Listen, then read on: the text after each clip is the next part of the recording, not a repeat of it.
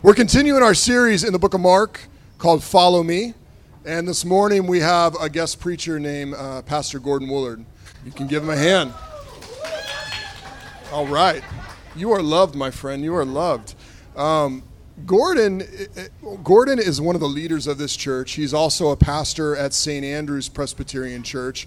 And Gordon also has a history of traveling around the world to train other pastors uh, in theology, in preaching. Uh, the first time I actually met Pastor Gordon was in Togo in West Africa in 2011. So Gordon is our international man of mystery. Uh, currently, Gordon serves now with Mission in North America. It's an organization that does ministry here in this continent, working with teams who work with First Nations, uh, Native American Indians. And how long have you been doing that now? Uh, a whopping 10 months. 10 months, all right. But Gordon has a history, um, just uh, him and Marilyn and their family who are here as well. Uh, they've been missionaries in Belgium, they've done ministry in West Africa. Gordon has trained pastors in the Caribbean, and I want you to welcome him with a warm applause. Thank you. Thank you. Thank you. Yeah. And I'm, I'm glad uh, that my parents can be here today uh, visiting. And then I have two daughters here, and a son in law, and three granddaughters uh, here. Uh, two of them there in the in the children's work, and one is in with us today. So this is a special moment for me. And I'm going to read from the Gospel of Mark, as John said, we're studying the life of Jesus from the Gospel of Mark. So I'm going to start reading in verse 1 of chapter 7. Uh, now, when the Pharisees with some scribes had come from Jerusalem gathered around him, that's Jesus, they observed that some of his disciples ate their meals with unclean, that is, unwashed hands. For the Pharisees, and in fact all Jews, do not eat without carefully washing their hands, keeping the tradition of the elders. And on coming from the marketplace, they do not eat without purifying themselves. And there are many other things that they have traditionally observed the purification of cups and jugs and kettles and beds. So the Pharisees and scribes questioned him, Why do your disciples not follow the tradition of the elders, but instead eat a meal with unclean hands? He responded, Well did Isaiah prophesy about you, you hypocrites, as is written this people honors me with their lips, but their hearts are far from me. In vain do they worship me, teaching as doctrines human precepts. You disregard God's commandment, but cling to human tradition. He went on to say, How, how well you have set aside the commandment of God in order to uphold your tradition. For Moses said, Honor your father and mother and whoever curses father or mother shall die. Yet you say, if a person says to his father or mother, Any support you might have had from me is korban, that means dedicated to God, you allow him to do nothing more for his father or mother. You nullify the word of God in favor of your tradition that you have had handed on. And you do many such things. He summoned the crowd again and said to them, Hear me, all of you, and understand nothing that enters from one from outside can defile that person, but the things that come from the outside, uh, from within, excuse me, are what defile. When he got home away from the crowds, his disciples questioned him about the parable. And he said to them, Are even you likewise without understanding? Do you not realize that everything that goes into a person from the outside cannot defile, since it enters not the heart, but the stomach and passes out into the latrine? Thus he declared all foods clean. But what comes out of a person, that is what defiles. From within people, from their hearts, come evil thoughts, unchastity, theft, murder, adultery, greed malice, deceit, licentiousness, envy, blasphemy, arrogance, and folly. All these evils come from within, and they defile. This is the word of the Lord. Amen. I hate it uh, when people watch me eat. And it's especially bad if they would be watching only to criticize my manners. Now, I wonder how Jesus' young followers felt when some big shots came from the sophisticated city of Jerusalem down to their frumpy little town in order to watch them eat. I just know I'm going to do something wrong. I just don't know what it's going to be. For our Keeping Up Appearances fans, you know the lady that lives next door to Hyacinth. Uh, and who's so nervous she doesn't even want to go for a cup of tea because she's so afraid she's going to do something wrong. Well, it didn't take long for those followers of Jesus to find out what was wrong. Aha! Gotcha! You didn't wash your hands properly, and it's your teacher's fault. He didn't train you in religious etiquette.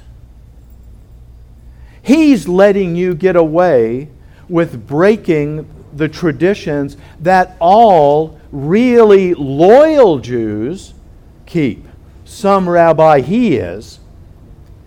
Jesus, why don't your disciples follow the proper tradition? Now, there's one thing that never works with Jesus, and that is intimidation. You want to get at me by getting at my boys? This is one fight you're going to really regret that you ever started. But you're in it now, and we're not backing out. You're going to go with me where I take you. Now, we need to get at the source of Jesus' frustration. And here are a few questions that will help. What is the fight with the Pharisees all about? And secondly, why will the experts in tradition lose this war with Jesus? And thirdly, how can you end up on God's winning side in this battle for souls? Now, to start to get at an answer, let me say what Jesus is not against. Jesus is not against all traditions. Jesus is not a revolutionary who wants to th- overthrow customs everywhere in the name of continual newness. There are thousands of traditions throughout all cultures, all nations, traditions and customs that bind families and nations together. Traditions for weddings, traditions for meals, for singing, for taking family vacations, for dressing, on and on. Those are absolutely appropriate traditions. Even Jesus kept traditions. Um, you see him go to the wedding at Cana, and he makes wine to celebrate with the couple, to show God's blessing on them. And then around the Passover, as he gathers around the table with his men, he sings with them certain psalms, starting at Psalm 118. And, and there was always followed the same tradition year in and year out. And Jesus followed that tradition. Nothing wrong with that. So, why is Jesus so riled up about this hand washing from the leaders? Well, he's angry because of the way they were using certain religious traditions to make God work against himself. They wanted to treat God like he had a split personality. And you say, well, no, wait a minute, that, that's a little bit too much. But I mean it. They wanted to split God's personality. Look at Jesus' example. Moses says, honor your father and your mother. Now, where does that come from? Ten Commandments, exactly right. Now, how did Moses get those Ten Commandments? From God. So God shows that he is absolutely concerned for the honor of the parents. He even passes a death sentence on anyone who would curse his mother and father. Now, that is absolutely clear. God doesn't change on that point. But you look at these religious hypocrites and how they've worked around God's desire. They invented a tradition that allowed them to claim that the money that they should be using to take care of their aging parents, that money has now been dedicated to God for at a future time. It's not God's right here, right now. I'm pouring out the cash out of my pocket. It's a promise of dedication for the future. And because it's God's money, it's promised to Him. Well, of course, God is going to say, That's mine. And I don't want you to give that to these aging parents. That's my money. That's for my temple. That's for my glory. Now, you see how they're treating God like a schizophrenic? The same God who says, Honor your father and your mother, he demands that. That same God at the same time is condoning cursing the parents to poverty in their old age. And these guys didn't have any problem with that. We've got a God with a split personality, okay. And Jesus says of them, You do many such things. I mean, Jesus is not pulling one weird example out of many traditions. He's saying that they're constantly working the angles to get God to work against himself. So Jesus' fight with them is not about good traditions, but it's about them making up traditions as a way to keep living for themselves while at the same time make it look like I'm really living for God. The fight is about whether God is really impressed with those traditions or not. The fight is this Is God really fooled by these religious traditions into thinking that we are better than we really are? And from their point of view, um, yes, we can really pull this over on God. We can be doing some really bad stuff, but look at the way we wash our hands. Now, God ought to be really impressed with that. Well, I think you set this you see the scene here of why Jesus is so riled up. And I think we're ready to look at their second question. Why will these men, these tradition inventors, why are they going to lose in this argument with Jesus? Well, they lose, and if we think anything the way they do, we would lose because the infinite Creator God always knows what we're really like. Always. The Father knows inner hearts as well as outer performance. They also lose because Jesus has the Word of God on his side in this battle. Jesus is able to go back uh, 700 years before his own life when the great prophet Isaiah wrote, This people, referring to people 700 years ago, that were hypocritical, but also these Pharisees in his own day. This people honors me with their lips, but their hearts are far from me. In vain do they worship me. It's empty, it's zero. In vain do they worship me, teaching as doctrines human precepts. What is it that really impresses God? Outward ceremonies of great style and elegance? Or hearts poured out in sincerity? Well, you know Jesus well enough by now to know that as God's representative on earth, Jesus sees right through all hypocrisy.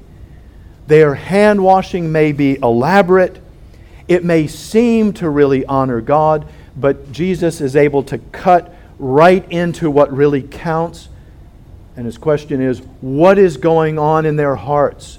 What are their real motives? Superficial, superficial cleansing, it works well when you're dealing with a superficial understanding of your heart. If you only are a shallow person, then a little water on your skin is going to be enough. But what will go deep to clean the reality of what we are? That's where God is looking. And Jesus, just as he did not spare their feelings, these Pharisees, he does not spare our feelings. In fact, he doesn't spare anybody's feelings for our own good. And he tells the crowds, listen to me now. He tells the disciples, he tells the Pharisees, he, he just tells me, telling everybody, look at what you really have to face up to when you look at your own heart. And he takes us uh, to uh, verses 21 and 22. Let me just reread those again. From within people, from their hearts, come evil thoughts and unchastity, theft, murder, adultery, greed, malice, deceit, licentiousness, envy, blasphemy, arrogance, and folly. All these evils come from within and they defile. Um, you only have to be on that list for one of them, you know. and it's not like Jesus is counting them up and saying, uh, you know, you, if you get three of these, man, you're in trouble. One of these is enough to, to defile us in the presence of God. Um, and do you really think, and did those Jewish leaders really think that the way you wash your hands before a meal is going to deal with the stuff that, that Jesus just told us? That's going to really get at it? Jesus says this stuff is defiling. Human relationships are defiled, but we're still, our hearts desecrate our life with God. Now, I'm going to take the time to look at all 13 of these, and then if you throw in hypocrisy earlier as 14, uh, I mean, that's a huge uh, uh, catalog. But just to summarize them, just to see, you've got sin, sins that are on the inside that can't be seen by other people. Things like evil thoughts and greed and envy. And then you've got sin that's on the outside, but that physically ruins lives and ruins relationships. Things like theft and murder and adultery and licentiousness and immorality. And then you've got sin that's on the outside, but that psychologically ruins minds and ruins relationships. Malice, deceit, arrogance, folly, blasphemy. But just Jesus has totally boxed us in. Right? There's no escape. I can't escape to my inner mind. I can't become the monk who goes off and says, the best way for me to deal with my heart is to stay away from people. Then I won't physically uh, hurt them. I won't lie to anybody because I won't even be with people. I'll just cloister myself away. Wherever I go, I'm taking my heart. And so I'm boxed in. If our hearts aren't changed, we have no hope. Tradition is not going to help us. Tradition only deals with what goes into the body and into the mind from the outside. What is ruining us is what is coming out of our hearts. It has ruined our relationship with God, and there's no escape from this from our side of the problem, okay? Clear distinction, our side of the problem. The amazing thing about the gospel is that Jesus not only wants to box you in, Jesus boxes himself and God in. What I mean by that is God is at an impasse in his longings for us. Something has to break, and only God can do something about it. See, here is God's dilemma. From the prophet Isaiah, we just learned that God actually does want your heart. You know, what Isaiah was criticizing them for was not that they were uh, worshiping, but it was, it was pretend worship where he really wanted their hearts. And God really wants your heart. He really wants your heartfelt worship. He loves sincere honor on your lips. But Jesus has just flattened us with the reality of our heart condition. He's just given us 14 things that slam us. Now, how dare we bring those ugly hearts before a beautiful God?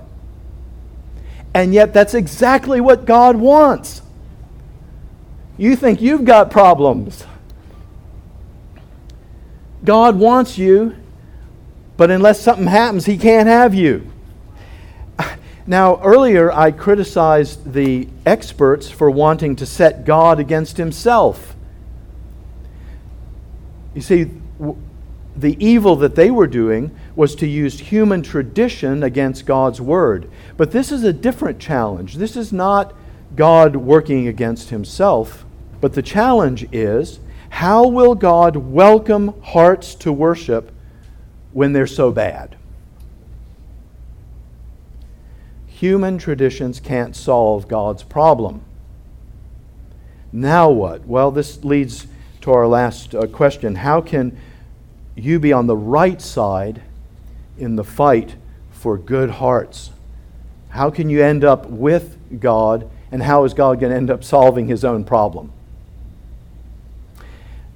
Well, at the risk of sounding like a really bad country western song, I do need to ask who can heal this desperate heart of mine?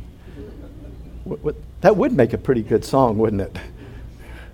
But it probably would trivialize the challenge that God has. Who can heal this desperate heart of mine? Now, strictly speaking, Jesus doesn't answer that question directly in the verses that we read. But thankfully, we're not just limited to this one episode. This is a part of a total flow of, of Jesus' ministry. And so you have been learning about the life of Jesus and the gospel for weeks now as you've studied the Gospel of Mark. And Jesus has already started to give the answer to the healing of desperate hearts in his earlier teaching. Uh, for those that have you have been around for a little bit, and you can read this very quickly in the Gospel of Mark later. You've seen that he has power and authority over the demonic world. He casts out demons and is able to restore minds. And then you've seen how Jesus heals disease as a sign of the new life of his kingdom.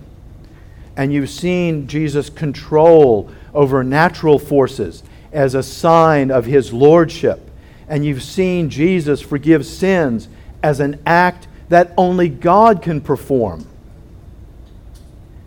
Jesus is constantly showing that he is powerful enough to bring God into your life and to bring you into God's life.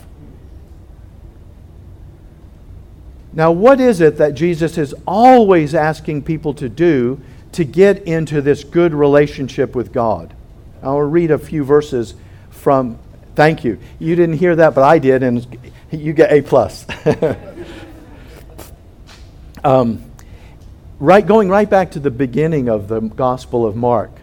Uh, now, after Jesus was arrested, uh, I mean, excuse me, John was arrested. Jesus came into Galilee proclaiming the gospel and saying, The time is fulfilled and the kingdom of God is at hand. Repent and believe in the gospel. And then in chapter 6, in verse 12, the disciples are sent out, and it says they went out and proclaimed that people should repent. And I can borrow a verse uh, from Jesus speaking in Luke chapter 5. Jesus says, I have not come to call the righteous, but sinners to repentance. You see, the righteous with the hand washing and the gifts to the temple and all the promissory notes for the future and so forth. Um, Jesus, if they're going to stay like that, I'm not calling them. But he says, I'm calling sinners, those who take their bad hearts to Jesus and ask for help. Those are the ones that Jesus is calling. So now God is starting to solve the dilemma of getting us back to Himself. It's clear what we need to do from our side repent and believe Jesus' words. We own up to our bad hearts. No more hiding it. No more faking God out. We own up to it and we take them to God and we say, Father, here we are. This is who we are. We plead for Jesus' mercy. And we take it for a certainty that God wants us. Now, that is the start, but it's not the finish. In fact, it's a pretty long way from the finish from God's point of view, but it is, it is a huge start. We ourselves repent, but repentance doesn't solve everything. God still has his purity dilemma. You see? You're changing your mind just by yourself. You're saying, Ooh, I used to be an enemy of God, now I don't want to be an enemy of God, is a good thing, but it doesn't solve God's purity problem. Because you're still going to bring that impure heart and now, what, God, what is God supposed to do with that? In fact, you know, it's really mercy that He would even say, in your current state, even if you wanted to, I couldn't even take you. Because if you suddenly, with unrepentance, with just a, a dead human heart, were suddenly put in front of the angels, in front of God in heaven right now, oh, you're going to be joyful and cheerful about that? just the pure holiness, the unimaginable purity of God would just, would just destroy us. So God still has to find a way uh, to accept us, even knowing who we are. Well, he has to find a way to deal with shame and guilt that is created by bad hearts. But that's exactly what God promised He would do 500 years before Jesus arrived to work it all out. Uh, another one of the great prophets of the Old Testament, a man named Ezekiel, wrote down this promise from God I will give you a new heart, and a new spirit I will put, put within you. And I will remove the heart of stone from your flesh and give you a heart of flesh. Now, Jesus is going to say in just a few days after the episode that we've read, I came to serve and to give my life as a ransom for many. You see, in a few months, Jesus is going to take on the punishment for the evils of our heart when he dies on the cross. God will now be able to wipe clean our behavior records, everything that's standing against us, and He's going to take Jesus' perfect heart and perfect love and perfect obedience, and He's going to put it there, and He's going to declare that belongs to you. The Father will say of us, because Jesus is mine, now you are mine. And now the Spirit of Jesus can give a heart of Jesus to repenting believers because the Father, his justice is satisfied. God worked out his own dilemma. He worked out his own dilemma at a cost to himself, not at a cost to you. The only thing, as it's been said so many times, the only thing we bring is ba- badness that we give up and say we don't want that anymore. We want the purity of Jesus, and that's exactly what Jesus died to provide for you. And so the welcome sign is out in front of God's house. Now, God really, really wants your heart. And the heart He wants is your new heart. Not the fake out old heart that, you know, if I can just wash my hands the right way, if I can light the candle the right way, if I could say this prayer the right way, if I could go to a certain city on a certain day, uh, all, if I can just work all of this out, uh, that's the heart I would want to bring? No. God says, No, I love your new heart. And because He loves me right now and He loves you, what is it that He wants from you right now? Well, whether you have been a follower of Jesus for a long time or just want to start a new life today, we both do the same thing. We all do the same thing. And I'm going to quote again from another New Testament letter, the book of Hebrews, way towards the back of the New Testament. It tells us how to respond to God's gift. Hebrews 10:22 says, "Let us draw near with a true heart, in full assurance of faith, with our hearts sprinkled clean from an evil conscience, and our bodies washed with pure water." You are clean because of Jesus. The pure water of His life, given at the cross, has washed you. And you can get close now to God for adoration, for comfort, for strength.